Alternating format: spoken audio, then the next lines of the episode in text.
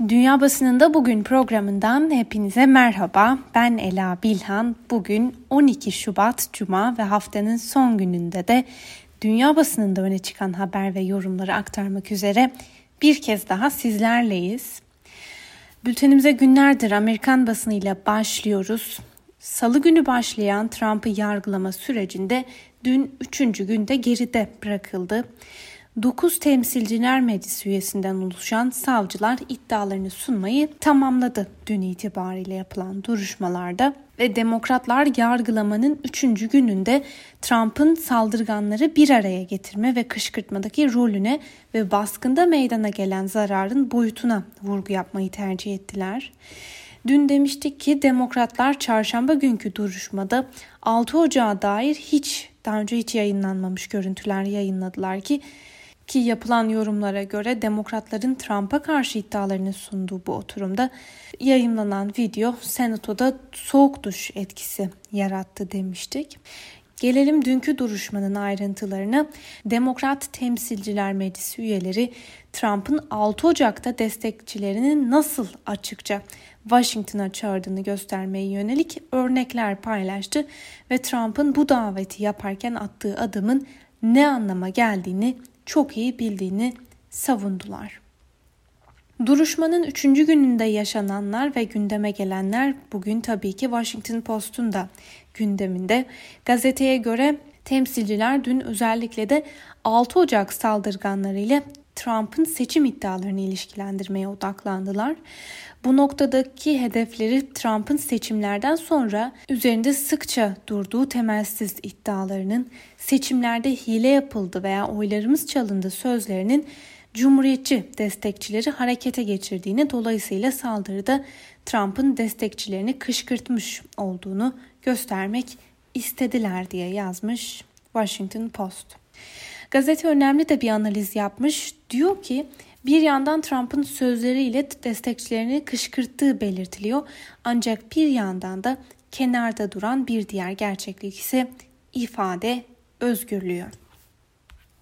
Ve gazeteden iki yorum aktaralım. Eğer cumhuriyetçiler bu davada Trump'ı aklarlarsa ilerleyen süreçte gelecek olan şiddetin bir parçası olmuş olurlar.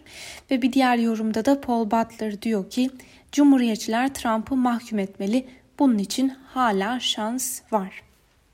Gazeteden bir diğer haber ise eski başkan yardımcısı Mike Pence'e dair 6 Ocak'ta kongreye saldıran gruplardan Mike Pence'e asın çağrıları yükselmişti.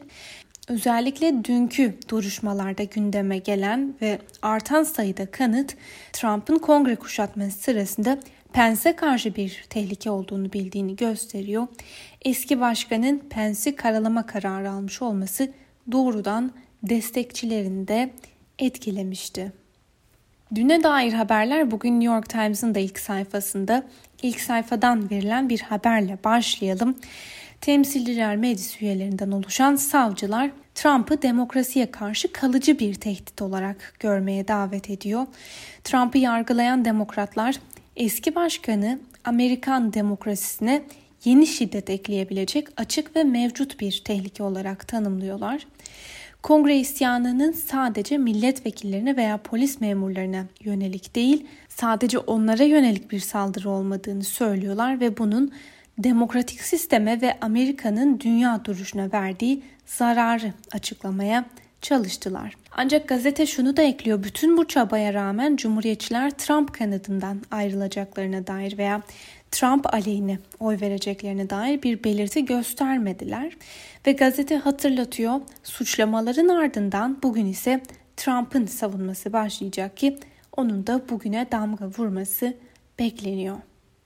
New York Times günlerdir Trump'ın beraat etme ihtimalinin çok yüksek olduğunu ve cumhuriyetçilerin saf değiştirmeye niyetli olmadığını vurguluyordu. Bugün bir önemli ekleme daha yapmış. Buna göre davanın sonucunda Trump mahkum edilmese bile demokratlar halkı gerçekle buluşturmayı hedefliyorlar. Kongreye yönelik saldırı görüntülerini Trump başkanlığının silinmez mirası haline getirmek istiyorlar. Voice of America aktardığı haberde e, davanın, duruşmanın sonucuna odaklanmayı tercih etmiş. Diyor ki senatodaki yargılamada hala cumhuriyetçi seçmenler arasında popüler olan Trump'ın suçlu bulunması ve bir daha seçimlerde yarışmaktan men edilmesi yönünde bir karar alınması zor görünüyor. Trump 2024 seçimlerinde tekrar başkanlık için yarışmaya sıcak baktığını daha önce dile getirmişti. Trump'ın suçlu bulunması için 100 üyeli senatoda 3'te 2'lik çoğunluğun sağlanması yani 67 senatörün oyu gerekiyor. Bunun için de en az 17 cumhuriyetçi senatörün demokratların safında oy kullanması gerek. Bazı cumhuriyetçi senatörler demokrat savcıların tezlerini iyi bir biçimde ortaya koyduğu şeklinde açıklamalar yapmış olsa da birçoğu hala Trump'ın suçlu bulunmasına karşılar. Bu arada duruşmanın cumartesi gününe kadar sonlanabileceğine dair de işaretler geliyor. Washington Post'un da belirttiğine göre demokratlar duruşmayı bir an önce bitirip önlerine bakmak istiyorlar. Tabii ki biz bu e, özellikle son günlerde azil davasına odaklanmış durumdayız. Fakat tüm dünyada olduğu gibi ABD bir yandan salgınla mücadele etmeye devam ederken bir yandan da aşılama kampanyasını yürütüyor. Biden ise ilk önceliği olarak gördüğü salgınla mücadeleye odaklanmış durumda. Biden Trump'tan devraldığı koronavirüsü aşı programını eleştirdi. Amerikalılara sabırlı olmaları çağrısı yaptı ve yönetiminin 200 milyon doz aşı daha satın aldığını açıkladı. Amerikan basınından aktaracağımız son haber New York Times'tan. New York Times'ın dört kaynaktan aktardığı bir habere göre geçtiğimiz yaz koronavirüse yakalanan eski başkan Donald Trump'ın kanındaki oksijen seviyesi ciddi oranda düşmüştü ve basında aktarılandan farklı olarak COVID-19 kaynaklı ciddi akciğer sorunları yaşamaya başlamıştı. İngiliz basınıyla devam edelim. Times'tan, Times'ın manşetten verdiği bir haberle başlayalım. Bakanlar sosyal mesafe kısıtlamalarını en azından sonbahara kadar yürürlükte tutmak için bir plan üzerinde çalışmaya başladılar. Hükümet karantinadan çıkmanın ve önlemleri gevşetmenin tek bir yolu olduğunu savunuyor. Bunun için insanlar maske takmaya devam etmek zorunda olduğu gibi sosyal mesafe kurallarına da aylarca uymak zorundalar. İngiliz basınının bir diğer gündeminde İngiltere Prensi Harry'nin eşi Düşes Meghan Markle ile ilgili Meghan Markle Mail on Sunday gazetesinde yayınlanan ve bağlarını kopardığı babası Thomas Markle'a gönderdiği bir mektubun bir kısmının da yer aldığı haberler nedeniyle Associated Newspapers'a dava açmıştı. Dünkü duruşmada davayı kazanan Meghan Markle bugün Guardian ve Times dahil olmak üzere birçok gazetenin de ilk sayfasına taşındı. Guardian'a göre dava önemliydi çünkü özel hayat ihlaline dair büyük bir zafer kazanılmış oldu. The Eye gazetesinin manşetindeki haberle devam edelim. Milyonlar ulusal sağlık hizmetlerinin listesinde. Buna göre kalça ve diz ameliyatı dahil olmak üzere rutin prosedürler için bekleme listelerinde tam 4.52 milyon kişi var ve bunun da sebebi salgın nedeniyle ertelenen ikincil sağlık hizmetleri. Bu sayı kayıtların tutulmaya başlandığı 2007 yılından bu yana en yüksek rakam. Yunanistan'da üniversite öğrencileri hükümetin üniversitelere yönelik hazırladığı yeni kampüs polisi tasarısını protesto etmek için sokağa çıktı ve aslında protestolar da günlerdir sürüyor. Ancak polisle öğrenciler arasında sert çatışmalar yaşandı. Binlerce öğrenci tasarının görüşüldüğü sırada Yunan parlamentosuna doğru yürümek istedi fakat polisin sert müdahalesiyle karşılaştı ve bazı öğrencilerin de gözaltına alındığı belirtiliyor. İtalyan basını bir süredir hükümeti kurmakla görevli olan yeni başbakan Draghi'yi tartışıyor. İtalyan basınına göre Draghi'yi bekleyen bir takım engeller ve zorluklar var. Corriere della Sera gazetesine göre Draghi ilk etapta saraydan çıkıp insan arasına karışmalı. Eurotopics'in bir haberiyle devam edelim. Macaristan'ın son muhalif radyo kanalı kapatılıyor. Klub Radyo'nun yayın lisansı bu sene uzatılmadı. Macaristan Medya Kurulu bu kararını bildirim mecburiyetine uyulmaması gibi küçük ihlallerle gerekçelendirdi. Klub Radyo ülkedeki son muhalif radyo olduğundan yorumcular bunun siyasi bir karar olduğunu söylüyorlar ve Brüksel'in sürece müdahil olmasını talep ediyorlar. Bu arada Macar basınından Nefsava gazetesi şöyle yazmış. Kulüp Radyo'nun ne yazık ki nüfuzlu dostları yok. Avrupa Birliği'nin müdahale etme olanağı var. Fakat radyonun arkasında güçlü bir şirket olmadığı için Avrupa Birliği'nin yine sessiz kalması olası. Alman basınına da kısaca göz atalım. Alman Die Welt gazetesinin manşetinde şu sözler var. İtirazlar ve ciddi iddialar. Alman hükümeti çarşamba günü yaptığı açıklamada karantina sürecinin 7 Mart'a kadar uzatılacağını açıkladı ve bu açıklama ise sert eleştirilere neden oldu. Gazeteye göre hükümet bir yol ayrımında bundan sonraki süreçte önlemlerin nasıl gevşetileceği de önemli bir rol oynuyor. Önceki yaz yapılan hatalar tekrarlanmamalı.